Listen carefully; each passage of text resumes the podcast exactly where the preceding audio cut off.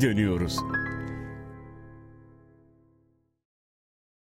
Anason işlerinin katkılarıyla hazırlanan Geri Dönüyoruz'dan herkese merhaba. Hocam böyle anason işlerinin katkılarıyla deyince de sanki rakı içip kayda girmişiz gibi bir hava esti ama sonuçta biliyorsun ki bu ismi zikretmemiz gerekiyor belli sıklıkta. Bize rakam vermişler değil mi her kayıtta 24 kere kaydet diye. E hocam nasılsın her şeyden önce? İyiyim abi ne yapıyorsun? İyiyim ben de. Seni gördüm daha iyi oldum. Geçen bölümden söz verdiğimiz konular üzerine konuşalım istiyorum ama şimdi kayda girmeden önce Twitter'da hem seni hem beni etiketleyerek verilmiş bir cevap gördüm. Benim anneannem de içki derdi şey çünkü bu alkol almak meselesi üzerine konuşmuştuk ya geçen bölüm. E, alkol almak, siyanür tüketmek gibi. Yani işte rakı içmek değil de içki içmek. Şarap içmek değil de içki içmek bu işin adı daha önceden. Şimdi böyle o şey demiş doktora gitmiş alkol aldın mı teyzecim demiş anneannesine. Ha, ha. O da yok ya biraz ırakı evet, içtim o evet, kadar içtim. demiş. Yani acım acım dinsin diye demiş. Yani şey kabul etmiyor onu. Alkol kabul etmiyor yani. Evet evet bizim Ulaş'ın babası da şey babası diyorum dedesi hocam şey kasa kasa bira alırdı rahmetli böbreklerine iyi geliyor falan diye. Öyle bir şifaya dönük bir tarafı da var bu işin. Yani ben çocukken falan da hatırlıyorum böyle dişimiz ağrıyınca dişimizin üstüne pamukla rakı koyarlardı. İşte ne bileyim işte ağlayan bebeklerin damağına sürülürdü bilmem neydi falandı filandı. Tabii canım Tas, ilk tasvip öyle. ettiğim için değil tabii de yani hani böyle özendiriyor gibi de ya, söylemiyorum ama. Okuldaysan mesela ilkokulda bizim bu o yaşlar tabii dişler hep dökülüyor, çürük falan. Hemen öğretmen kolonyalı kolonya dökerdi böyle pamuğa. O kolonyalı pamuğu damağında dişinin yanında bastırırdı. Hı hı. Evdeyse falan da tabii rakı falan dökülür. Çok aşırı diş ağrısı olursa çocuğu o zaman da böyle sağlık ocakları falan filan. Yani bunu şeyler. tabii bir sağlık tavsiyesi ya da böyle bir e, öneri olarak söylemediğimizin altını çizelim. Buradaki temel yani belirtmeye çalıştığımız şey şu. Bu kadar içki denen şey bu kadar marjinal bir şey değildi yani gündelik hayatın çok içinde bir şeydi. Sadece böyle çilingir sofrası kurularak tüketilen alkol alınan ortamlara has bir şey değildi yani gündelik hayatın içinde bir şeydi yani. E, Zaten şimdi şöyle hani bizim bu tartışımız konu İslam tarihi boyunca ilk defa biz burada ikimiz oturmuş bunu akıl etmiş konuşuyor değiliz tabii. Şimdi bütün hı hı. fıkıh alemi fakihler bunu hep tartışıyor. Biliyorsun şimdi bu mesela Malikiler, Hanbeliler, Şafiler alkolün damlasının dahi e, haram olduğunu yani vücuda tene bile değmemesi gerektiği konusunda bir takım kolonya kullanmak yani, yani. kolonyaya bile şeyler yani karşılar. Ama Hanefi ekolü hukuku fıkhı Ebu Hanife sağlık nedeniyle ve sağlık şartlarıyla kullanılabileceğine cevaz vermiş. Yani tıbbi açıdan örneğin. Ya işte o büyük İbn Sina'ların falan bununla ilgili tabii kitapları var. ilaç yapımında, dezenfekte yapımında mesela işte ameliyatlarda mikrop öldürücü güç olarak falan kullanılması gibi. Bu zaten bin yıldır tartışılan bir şey. Yani burada da bir tartışma alanı var. Hani sağlık açısından kullanılmasına izin verenler ve asla izin vermeyenler ya da içilmesine izin verenler ama vücuda bile değmesine izin vermeyenler gibi bir tartışma alanından bahsediyoruz. Bunlar eski Hı-hı. hikayeler yani. Hocam eskiye gitmişken o zaman biraz böyle Osmanlı'dan bugüne doğru gelelim mi? Osmanlı'da yani rakı ve meyhane kültürü üzerine konuşacağız tabii ama bu arada tabii yani şöyle bir, bir küçük bir parantez açayım. Yani sponsorumuz Anason işleri diye sürekli rakıdan, içkiden bahsedeceğimizi düşünmesinler. Yani onlar öyle sağ olsunlar bir âli cenaplık göstererek bize hani böyle destek oldular ama sürekli zaten rakıdan, şaraptan bilmem neden bahsedecek ne bizim kafamız kaldırır bunu. Ne de zaten o kadar dilimiz döner bu işe. Sadece geçen bölümden hani söz verdiğimiz için bu konu üzerine konuşalım e, niyetiyle biraz bu meseleyi uzatıyorum. Osmanlı'da rakı hakkında en eski kayıt ne hocam? Nerede anılıyor rakı? Ya da rakı diye mi geçiyor, arak diye mi geçiyor? Nedir? Ya genelde çoğulu arak diye geçiyor. Ya ben pek rakıyı rakı olarak görmedim. Genelde kaynaklarda arak diye geçiyor. Ki hani biz Osmanlı ile rakıyı eşleştirdik hatırlıyorsan önceki hı hı. programda. Hani, hani Helen kültürü nasıl şarapla ya da Ruslar Rus vodkası falan akla geliyorsa Rus kültürü Slavlarda. Osmanlı deyince de rakı akla geliyor. Çünkü bu çok tesadüf şeyde değil yani. Hani Osmanlı Gazi'nin fetihleriyle ilgili anlatılan en eski Osmanlı tarihçilerine bile işte o Tursun Beyler, o Aşık Paşalar falan vardır ya en eski Osmanlı kaynak, Osmanlı tarih kaynakları. Onlarda mesela işte Osman Gazi'nin o işte Gölcük şey taraflarında, Gemlik taraflarındaki fetihleri, hareketlerinde falan Geyikli Baba'yla birlikte fetihlere katılma şey var. İşte Geyikli Baba yardım ediyor ona. İşte 50 kişi gönderiyor, 100 kişi gönderiyor neyse.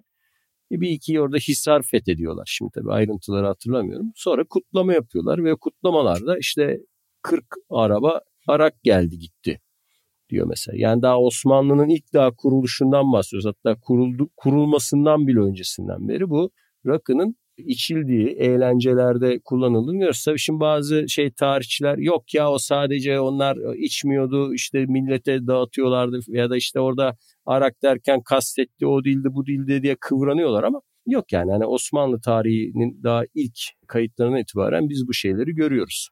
Hocam peki bu kayıtlarda bahsedilen rakı bizim bildiğimiz yani bugün tanıdığımız anlamıyla rakı mı yoksa bir de boğma rakı diye başka bir şey var ya arak diye kastedilen şey boğma rakı mı aslında yani?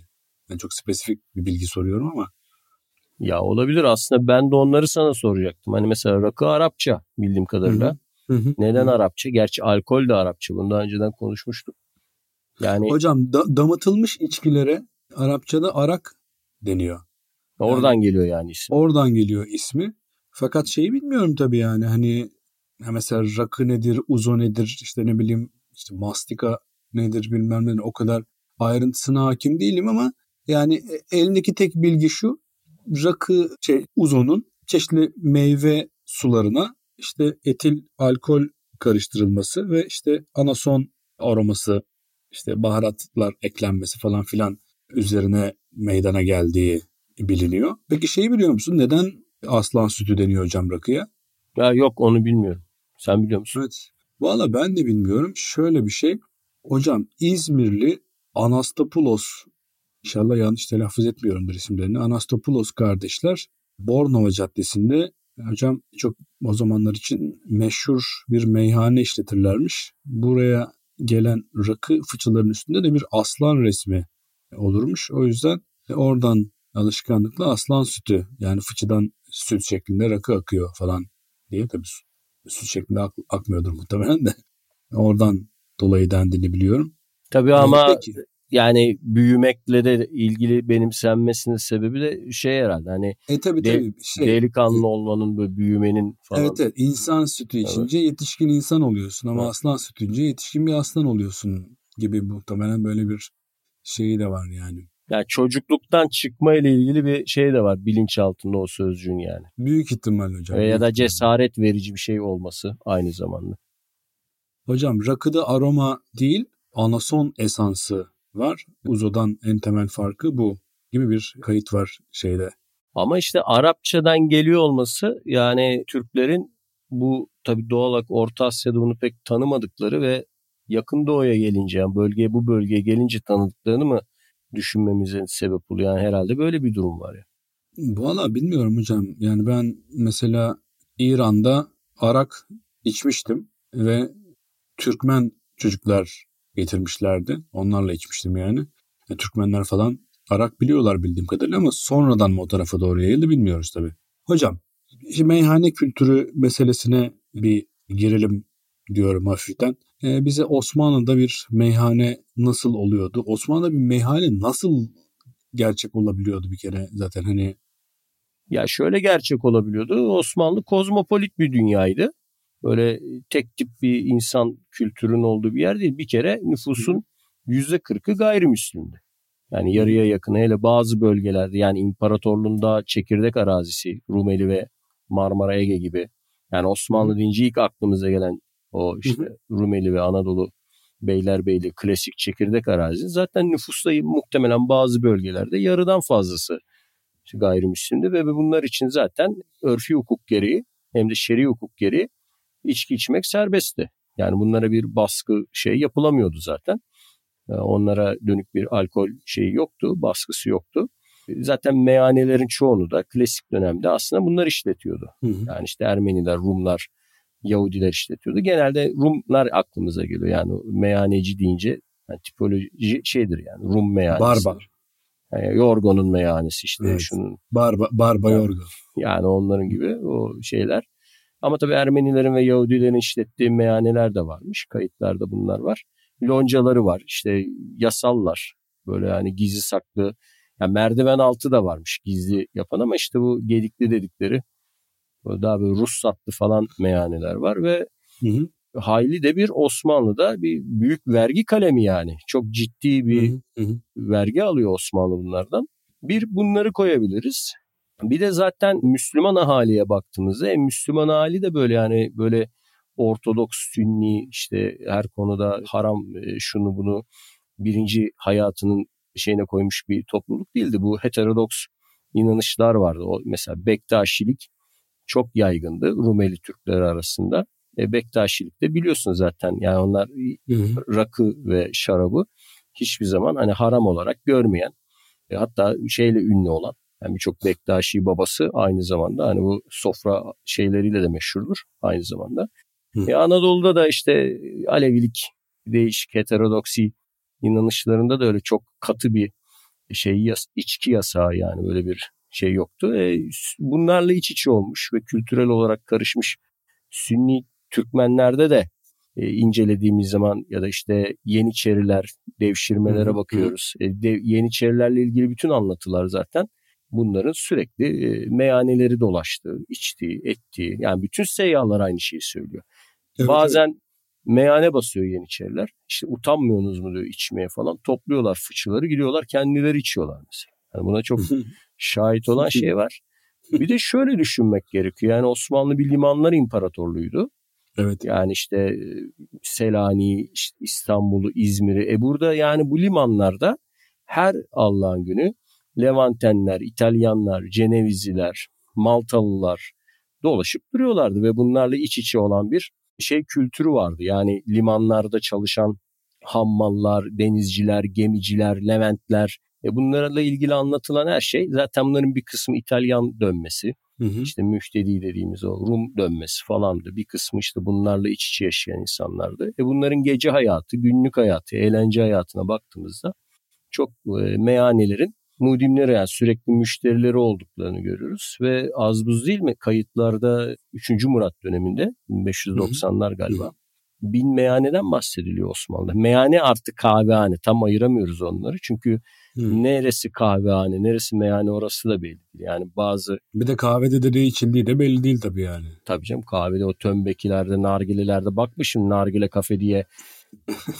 yani o zaman o zaman Osmanlı'da nargile kafe... Nargile, Nargileyi o zaman içecektin yani, o, ya Osmanlı nargile içtin mi üç gün o dükkanda kıpırdamadan kalabilirsin yani o olduğun yerde. Yani Coffee shop. öyle, öyle değil o yani. O nargilede Osmanlı geleneğinde kullanılan malzemeyle tabii ki şimdiki nargile kafeler aynı şeyleri kullanmıyorlar tabii ki. Hocam bakalım bizi sen mi tutuklatacaksın ben mi tutuklatacağım? Hangimizin söylediği bir gün bizi tutuklatacak emin değilim yani. Ya var olanlardan bahsediyoruz artık yapacak bir şey yok. Yani biz burada elçiye zeval olmaz demişler. Hocam peki az önce gedikli dedin. Gedikli ne demek onu da bir anlatsana. Ya ben kelime anlamını bilmiyorum ama bu Osmanlı'da alınan ruhsatlı yerlere deniyor Aha. bu. Yani bu yasal meyani açabiliyorsun. Loncası var bunların. Fiyatları devlet belirliyor. Narları falan var yani. Böyle gizli saklı hani böyle gece baskını yapılır falan. Değil yani tabii şeyler de var. Yasa dışı meyani işletenler de var. Vergi ödememek için. Yani Osmanlı Devleti içki satışını yasakladığı için değil. Yani daha az vergi ödemek için kazanç anı. Zaten hani şimdi baskınlar olur hani biliyorsun mesela bazen böyle televizyonda işte fuhuş baskını der. Yani televizyonlar çok sever böyle şeyleri. Halbuki onlar vergi kaçakçılığı baskınıdır. Yani bu işin yasal yapıldığı bir yer var. Osmanlı'da da böyleydi. E bir de yasa dışı yapılan yer var. Baskın yapılan yer yasa dışı yere yapılıyor. Yani orada fuhuş olduğu için baskın yapmıyor aslında. Vergi kaçırdığı için baskın yapıyor. Osmanlı'da da böyleydi. Meyhane olayları ve diğer olaylar. Yani bir gedikliler var. Devletin ruhsatlı, izinli işte bu işi yapanlar. Müslüman meyhaneci şey pek yok. Yani onu e, kayıtlarda tanzimatlara kadar falan filan yok. Yalnız müşterilerin çoğu Müslümanlar yani o, o kesin Yeniçeriler, Hammallar, ondan sonra işte o gemiciler, denizci tayfası, o şehrin böyle alt proletarya dediğimiz hı hı. E, tabaka ki onlar koruyorlar meyhaneleri. Yani mesela Külhanlar. Bir, tabii Külan beyleri onlar dayılar. O her birinin koruduğu bir meyhane var. Yani bir meyhanede bir olay çıkardığı zaman biri bir Rum meyhaneci falan müdahale etmiyor. Bunlar müdahale ediyor. Hmm. Hepsi oradan şeyini alıyor. Arpasını da alıyorlar. Dışarıdan gelen müşteri olay çıkardım hemen yaka paça alıp atıyorlar. Ciddi de dövüyorlar falan. Yani onları koruyanlar şeyler yani. Başta Yeniçeriler olmak üzere Külan Beyleri. O şey değil yani. Hani gayrimüslimler işletiyor ama baba müşteri tayfası yani orayı böyle müdahiller şey yani gene Müslüman alttan şeyden gelen. Zaten biliyorsun silah taşıma yetkisi Osmanlı'da Tanzimat'a kadar sadece Müslümanlara tanınan Hı-hı. bir haktı. Yani bir gayrimüslim silah taşıyamazdı. Yasakta bıçak bile taşısa yani ekmek bıçağıyla bile dolaşsa kanunen şeydi suçtu.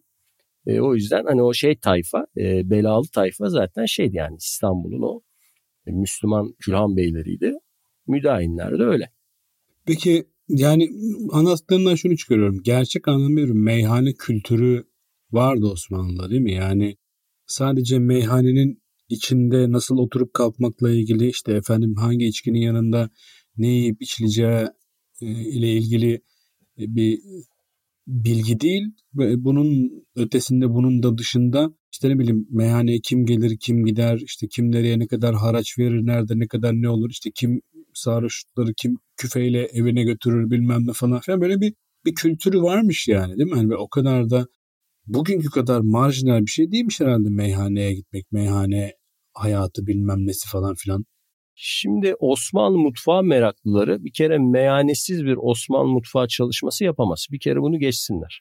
Yani işte bir ara bizim işte kitap yapıldı burada 50 peynir çeşidi falan diye bu kadar çok peynir çeşidi, bu kadar çok meze çeşidi, zeytinyağlılar vesaireler olması, balık ki bu balık konusunu meyhane konusundan ayıramayız. Balığın yani sofradaki şeyini. Bir kere yani bu olmadan Osmanlı mutfağı anlaşılmaz. Bu bir. İkincisi dediğin gibi meyhaneler Osmanlı'da böyle kuralsız, kanunsuz işte böyle kaotik yerler değil. Tam tersine müşterisi belli, saati belli, çalışma saatleri, düzenleri belli. Mesela cuma akşamı meyhane açılmaz. İşte kandillerde kapanır, Ramazan'da kapanır. Hı hı. Vergisi algısı belli, fiyatları belli, fiyat kıramazsın, fiyat yükseltemezsin. Halkı rahatsız edici hareketler kes. Onu zaten meyhanenin kendisi engelliyor. Hani bu işi sokağa taşmasını falan filan. Yani kendine göre bir adabı var ki bu biliyorsun biz çocukluğumuzda hani edebinle iç diye bir laf vardır değil mi? Yani mesela Hı-hı. kendi adabı vardır bunun. Yani bu bir takım şimdi yasaklanmış kanallardaki garip dizilerdeki öyle ay yaş sarhoş tipleri öyle şeyler değil yani. Bunun kendine göre bir adabı kuralı vardı. E, o kültürde tabii bunu sağlıyor yani. Hani o ki orada mesela bir cinayet işlendiği zaman falan daha şey müdahale etmeden hemen meyhaneciler bu şeylere müdahale ediyorlardı yani bu tür olaylar. Bir yani şimdi bugün içki kültürü dendiği zaman genellikle rakı etrafında seyreden bir kol var. Şarap etrafında temerküz eden başka bir kol var. Bir de biraz daha sınıfsal kimliği ortaya koyan işte bilmem viskiler bilmem neler falan filan yani gibi işte viski kültürü diye başka bir şey var falan. Sence sen de böyle düşünüyor musun? Yani bu içki kültürü söz konusu olduğunda burada da bir sınıfsal kimlik ayrışmasının var olduğunu düşünüyor musun? Yani ya mesela biz gençken işte ne bileyim işte lise zamanında lise sonrasında falan filan işte güzel Marmara bilmem ne falan filan alıp işte Dalyan'da ağaçların altında oturup içerdik yani. Bu hani ama mesela o yaşta bir çocuk için işte ne bileyim ya şuradan bir 70'lik rakı alalım da işte plastik bardakta içelim bilmem ne falan filan e, denmeyeceği muhakkak yani. Hani tabii sınıfsal durumuna da bağlı da.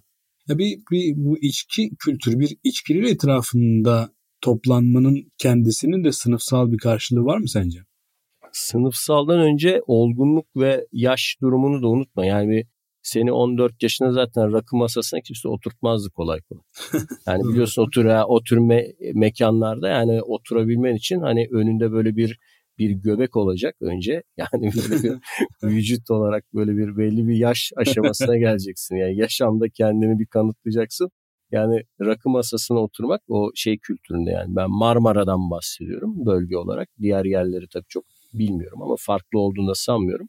Yani köprü altında şarap içmek ya da işte bir festivalde bira içmek gibi bir şeydi. Yani rakı içmenin kendi stili farklıydı o masada olacak, sofrada olacak, düzeni olacak, oturan kişiler belli olacak. Yani biliyorsun birçok böyle barışma yeri falandır onlar bazen. Hani böyle bazı büyük problemler oralarda halledilir. Yani masaya, sofraya böyle davet edilir, konuşulur falan. Neden hocam? Yani lafını unutma ama yani şunu sormak istiyorum aslına bakarsan. Rakın etrafında böyle bir toplanan, böyle rakın etrafında halenen bir tam olarak nasıl ifade edeceğim bilmiyorum ama rakıya atfedilen böyle böyle bir durum var yani böyle işte işte rakı öyle içilmez. Bir yerde bir rakı içersin hemen masada bir rakı öyle içilmez. Rakı bilmem neyle içilir, şalgamla içilir, bilmem ne içilir. Rakı öyle içilmez, böyle içilir falan böyle bir bir rakı öyle içilmezcilik var. Yani abi yani ne, neden yani Allah kelamım abi nasıl istersem öyle içerim sana ne ama yani işte rakının yanında işte sadece peynir olur işte bilmem ne olmaz falan. İşte abi yani bunun bir anayasası mı var? Bunun bir kendince bir töresi mi var? Nedir yani? Neden rakının etrafında böyle bir şey var? Mesela şarap kimse gelip kadeh yerinden kapıp arkadaş şarap öyle içilmez falan demiyor sana yani. Rak, rakının neden böyle bir bir raconu var yani?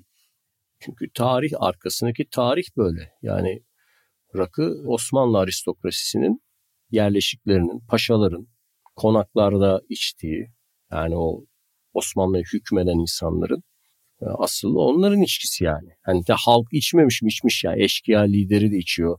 İşte dağda sofra kurduran işte o, o oturak alemi yapan kişi ama hepsine bir ağırlık yani oranın beyi, oranın ağası, oranın yani rakı daima yani Osmanlı kültüründe böyle herhangi bir insan değil. Yani sen demin sınıfsal dedin ya hani hem hı hı. onu da aşan yani zengin olmayı da aşan, güçlü olmayı da aşan böyle bir etkili olan Mesela Bektaşi babaları içiyor. Yani bir şey yani rakı içmek.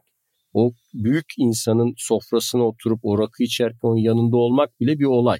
Yani işte şarapçı bilmem kiyle yan yana olmak o çok böyle Osmanlı'da övünülecek bir şey değil. Yani şarap kültürü batıda çok saygın bir kültür ama bizde değil.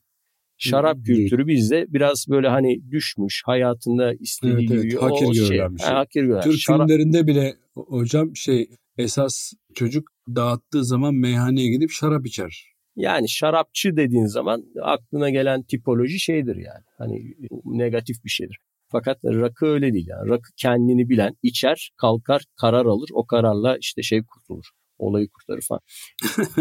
rakı öyle bir şey yani. Onun kendine ait bir saygınlığı var. Bu yüzyıllardır böyle olan bir şey. Yani bu artık şeye sinmiş. Mesela geçen konuştuk ya. Bu 4. Murat devrinde işte bu yasaklar, bu yasakları ilk başlatan 3. Murat'tır. İkisi biri karışıyorlar bazen.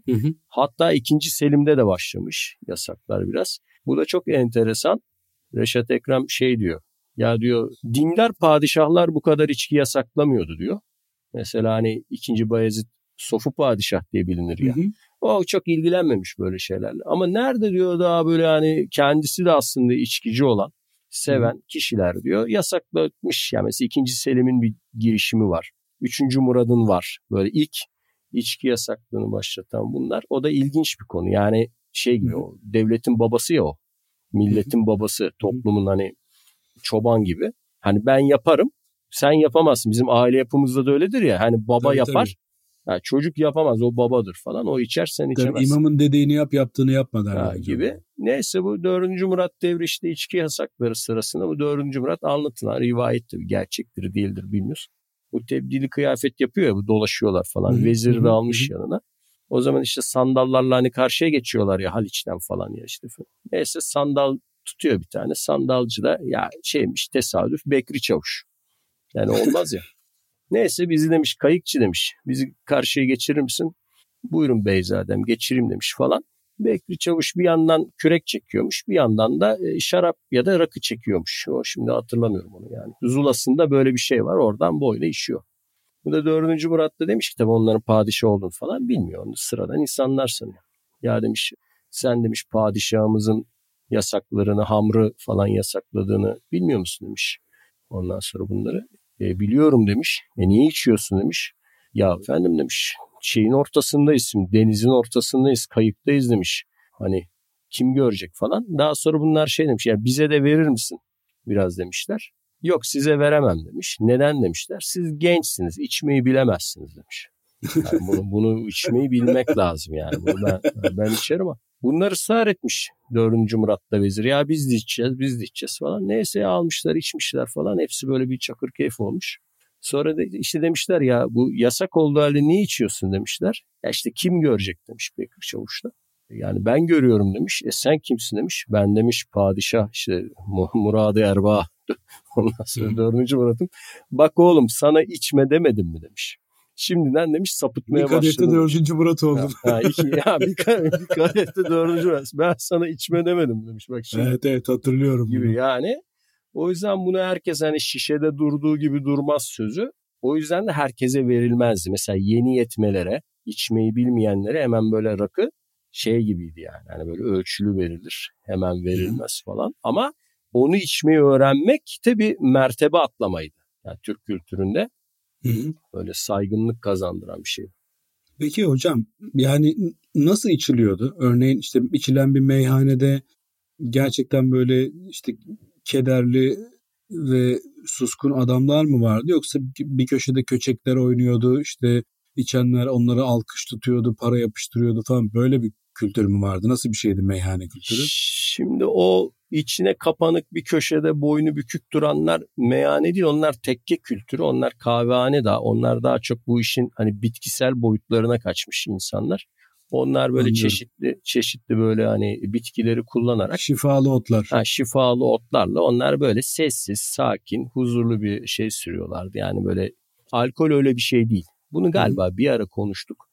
Bu yani alkol biraz... Hocam iç... alkol deme işte ya şuna. Ne diyeyim genelleme olarak söylüyorum. İç, tek içki de içki de sen. Boş içki mi diyeyim? Ya, tamam. İçki de. Seni mi kıracağım? Şimdi ha, iç... çünkü hem hem kendimiz söyledik şimdi hem kendimiz o tezgaha düşmeyelim yani. Yani o içki bu içki de içki boş ver.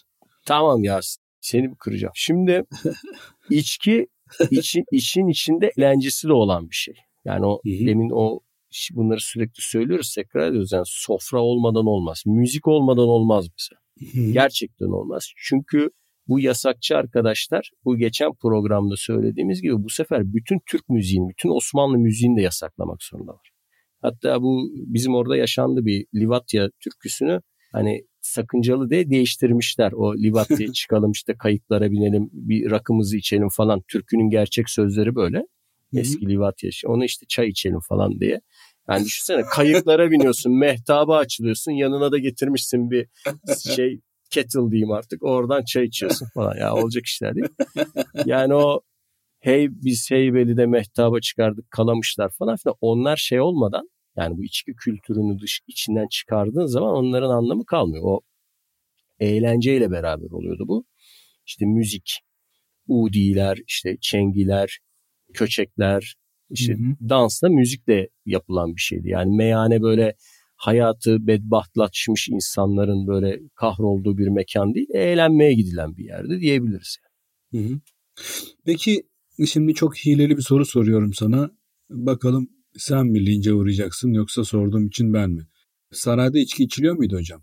Sarayda içiliyor muydu? Osmanlı sarayında belli dönemler içiliyor diye biliyoruz. Yani tarihçilerin Hı. anlattığı bu. Her padişahta değil ama bazı padişahların bu içtiğini biliyoruz yani. Ee, güzel yuvarladın e, gibi geldi. Yuvarlamaktan işim tek tek bilmiyorum. Mesela ikinci Beyazıt içmiyormuş onu biliyoruz ama ikinci Selim şeyden öldü, içkiden öldü. Daha doğrusu şöyle diyorlar ona hatta burada anayım Mustafa Armağan şey diyor içkiden ölmedi diyor. İçkiyi bırakırken verdiği mücadeleden öldü diyor. Aynen böyle diyor. Ben okudum onu. Şimdi tarihçilerin anlattığı şu ikinci Selim için işte böyle gene kafası güzelken hamamda ayağa kayıyor ve başını işte mermere çarpıyor ölüyor. Bir rivayet bu. Hı-hı. Şimdi diyor ki böyle değildi diyor. İçkiyi bırakmaya çalışıyordu diyor. Bir anda kesmiş içmeyi ikinci Selim. Hı-hı. Ki biliyorsun Osmanlı tarihçileri sarhoş Selim derler yani. Hani onlar evet. bizim kadar böyle şey davranmadıkları için, sansürlü konuşmadıkları için rahat konuşuyorlar dönemin tarihçileri. Ondan sonra bu birden bırakmış içkiyi. Bir daha demiş ağzıma sürmeyeceğim bu haram işi falan filan. Ama sonra işte baş ağrıları başlamış. Hani birden bırakamıyorsun ya alışkanlığı. Evet hocam benim dedem de öyle felç geçirdi ve öyle vefat etti sonra içkiyi bıraktığı için. Yani neyse demek ki her durumda bırakmayı tavsiye edemiyoruz. Şimdi bu Şeyhülislam'a gitmiş demiş ki ya işte böyle böyle Şeyhülislam demiş efendim demiş isterseniz öyle birden bırakmayın. Böyle azar azar için yavaş yavaş bırakın. Yani azalta azalta falan bırakın. Dünya alışsın. Ha Şeyhülislam hani sigarayı bırakanlar öyle yapıyor ya. Hani böyle önce azal gerçi bırakamıyorlar. O da ayrı konu. Neyse ikinci Selim de ne yapıyor? İşte böyle hayır diyor. Ben de bir karar aldım. E, koskoca ben cihan hakimiyim. Hani bir şey mi bıra- bırakamayacağım. E, ve kesiyor yani. Öyle hiç içmiyor. Sonra da işte hiç içmedi içmedi için o baş ağrıları, baş dönmeleri falan başlayınca hamamda düşüyor. İşte hakkın rahmetine kavuşuyor. Mustafa Arman da şey diyor. işte bu diyor bir şey şehididir diyor.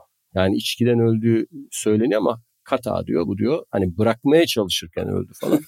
yani böyle bir savunusu var. Ama neticede biz bazı padişahların sofra kültürü olduğunu biliyoruz yani bu açıdan.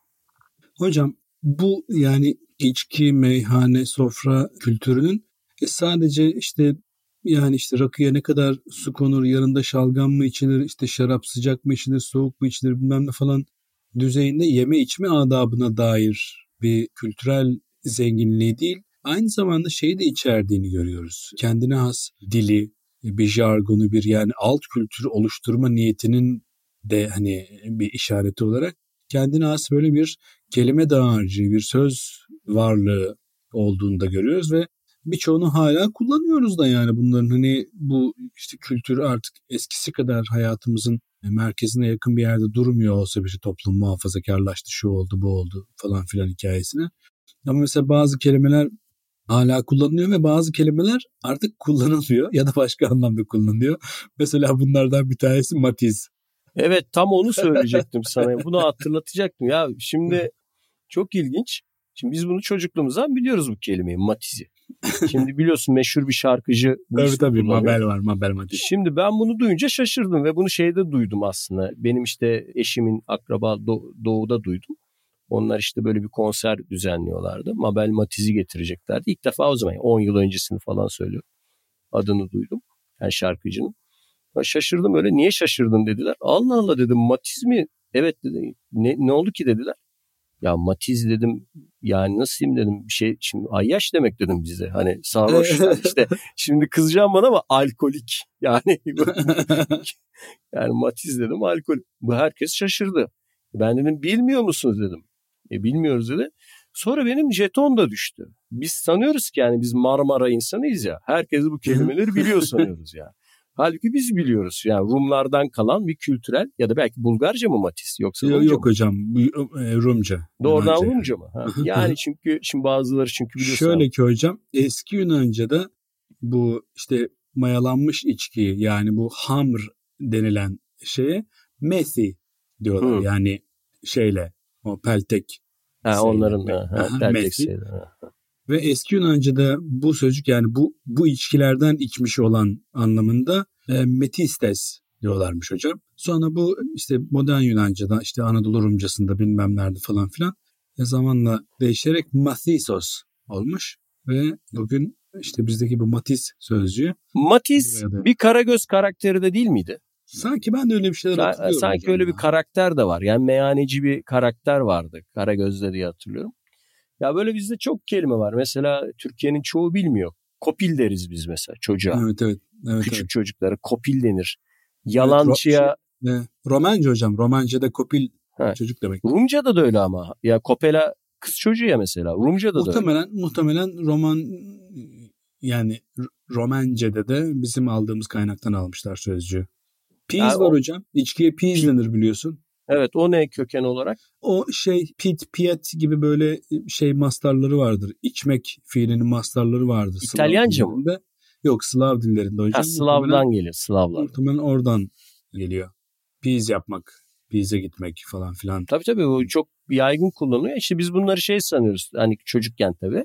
Hani bütün Türkçenin tamamına mal olmuş kelimeler olduğunu sanıyor. Halbuki Marmara ağzı bu. Şey gibi hani kofti derler hani yalandan Evet, evet, konuşana kofti. Yalancılık işte ya da kolpa kolpa yapma derler. Hani numara yapma. O İtalyanca bak. İtalyanca mı kolpa? İşte Evet, tabii kolpa. liman kentleri sen şey biliyor musun 1570'lerde falan daha önce de olabilir. Kanuni zamanında da olabilir. 1520'lerde de olabilir. Bir Frans Canay diye seyyah geliyor. Fransız seyyahı bandırmaya geliyor ve Hı hı. şehrin belediye başkanı İtalyan. bandını. Onunla tanışıyor. Şimdi adını hatırlamıyorum. Yani Rum da değil yani. Hani doğrudan İtalyan yani. O yüzden burada hani İtalyanca kelimelerin yaşıyor olması Marmara'da normal. Çünkü onların da... Yok İtalyanca kelimelerin yaşamasının sebebi tabii limanlar ve lingua tabii, franca Deniz kıyısı. Ama. O, tabii. Ya zaten dikkat edersen bizim denizcilikle ilgili yani balıkçılıkla ilgili değil ama denizcilikle ilgili terminolojimizin çok büyük bir kısmı İtalyanca ya da İtalyancayı andıran işte bir takım... Tabii grande dire diyor mesela en yüksekli evet, grande evet. dire. Evet evet. Öyle derler. O işte iskele, alabandalar, efendim yelkenler, foralar, işte işte vira bismillahlar, bilmem neler falanlar filanlar hep lingua franca'dan bize miras. Bu arada bu içki kültürü yani rakısıyla şarabıyla tabii denizcilik, balıkçılıkla tabii. çok iç içe yani. Bu ayrılmaz bir şey. Bizim çocukluğumuzda da hatırlarsın hani balıkçılar balık ağlarını hazırlarken evet, evet. yani balığa çıkarken falan güneşin sürekli, altında şarap içerler. Yani mutlaka yanlarında şey olurdu yani hmm. besleyici olarak bir enerji enerji içeceği diyelim yani mutlaka olurdu yani. Hocam uzun uzun içki kültüründen, sofra kültüründen bahsettik ama neden bahsetmedik? Tabii ki sponsorumuz Anason işlerinden bahsetmedik. Zamanı geldi diyorsun. Z- zamanı geldi. Şimdi hocam anasonişleri.com yani anasonisleri.com adresinde anason işlerine yaptıkları işlere, ortaya koydukları ürün ve eserlere dair bilgi bulmak mümkün. Oraya yönlendirelim dinleyicilerimize. Bir girsinler baksınlar her gönüle hitap eden bir şey bulunabiliyor orada. Peki sana şeyi sormak istiyorum. Şimdi mesela bir soru sorsak ama yani şöyle bir soru olsa işte mesela İstanbul'u fethi ne zaman işte 1453 falan gibi değil yani aralarından en iyi cevabı bizim karar vereceğimiz bir soru sorsak ve en beğendiğimiz 5 cevabı veren e, kişiye bu anason işlerinden hediye versek. Mesela çok güzel rakılı ajan da yaptılar. Rakı ansiklopedisi var. Onlardan hediye etsek mesela. Ne diyorsun hocam bu işe? Var mı? Aklına bir soru geliyor mu? Şimdi Sen öğretmen tabii. adamsın. Ama yani sonra sorarız. Hani şimdi aklıma gelmiyor tabii. Tamam bu işi düşünelim. Bir sonraki bölümde güzel bir soru hazırlayalım.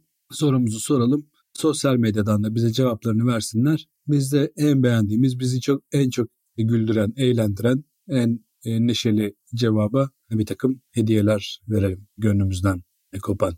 Hocam sana teşekkür ederim bugünkü program içinde. Yine bizi tenviratınla nurlara boğduğun bir program oldu. Bizi dinleyen herkese bu vesileyle teşekkür edelim. Bizi trafikte dinleyen herkese sabır dileyelim. Senin söylemek istediğin bir şey var mı hocam? Ben de dinleyicilerimize sevgiler, selamlar gönderiyorum. Hocam seviyorum seni. Çok tatlısın, çok yakışıklısın. Seni böyle görmek kayıtlarda bana iyi geliyor. Bakalım Temmuz'da belki geleceğim Türkiye'ye. Yine konuşuruz. Bu arada şey şunu belirtmem lazım. Bizim podcast kayıtlarımızı dinleyen ama bizi hiç bir arada görmemiş daha önce bizi bir arada görmemiş insanlar bizi bir arada gördükten sonra gündelik hayatımızın çok küçük bir kısmını podcast olarak kaydettiğimizi fark ediyorlar. Çünkü biz durakta otobüs beklerken de bunları konuşuyoruz. İşte ne bileyim bir yerde e, işte çorba içerken de bunları konuşuyoruz falan. Yani bu sadece podcast'te az pozumuz, halimiz değil. Genelde bunları konuşuyoruz. Hiç durmadan neredeyse 10 yaşından beri. Bir de üstüne sponsor bulduk hocam. anasonişleri.com. Lütfen buradan anason işlerine doğru e, gidelim. Hocam tekrar teşekkür ediyorum sana. Ben de teşekkür ederim Mahir sana bu kadar güzel şey, sözler için. Haftaya biraz bu konunun dışına da çıkmaya başlayalım. Çıkalım. Kafam şişti diyorsun artık içkiden meyhaneden. Ama bak Timur'un sofrasından bahsetmedik. Bir bu konuyu bana tekrar hatırlat. Emir Timur'un sofrasını konuşacağız. Tamam. O e, o tamam. ilginç bir konu.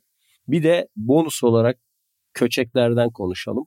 Konuşalım. Ondan hocam. sonra kapatalım mevzuyu. Sonra... Acaba Mo Moğolların Anadolu'ya gelişini mi konuşsak? Ne diyorsun?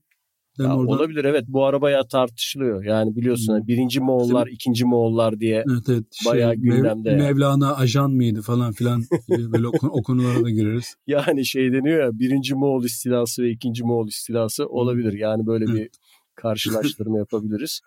Yani bu ama o iki konuyu anlatalım, köçekleri tamam değinelim hocam. ve Timur'un sofrasından da bahsedip bu mevzuyu yavaş yavaş tamam hocam. kapatalım. Hocam teşekkür ederim tekrar. Görüşmek üzere.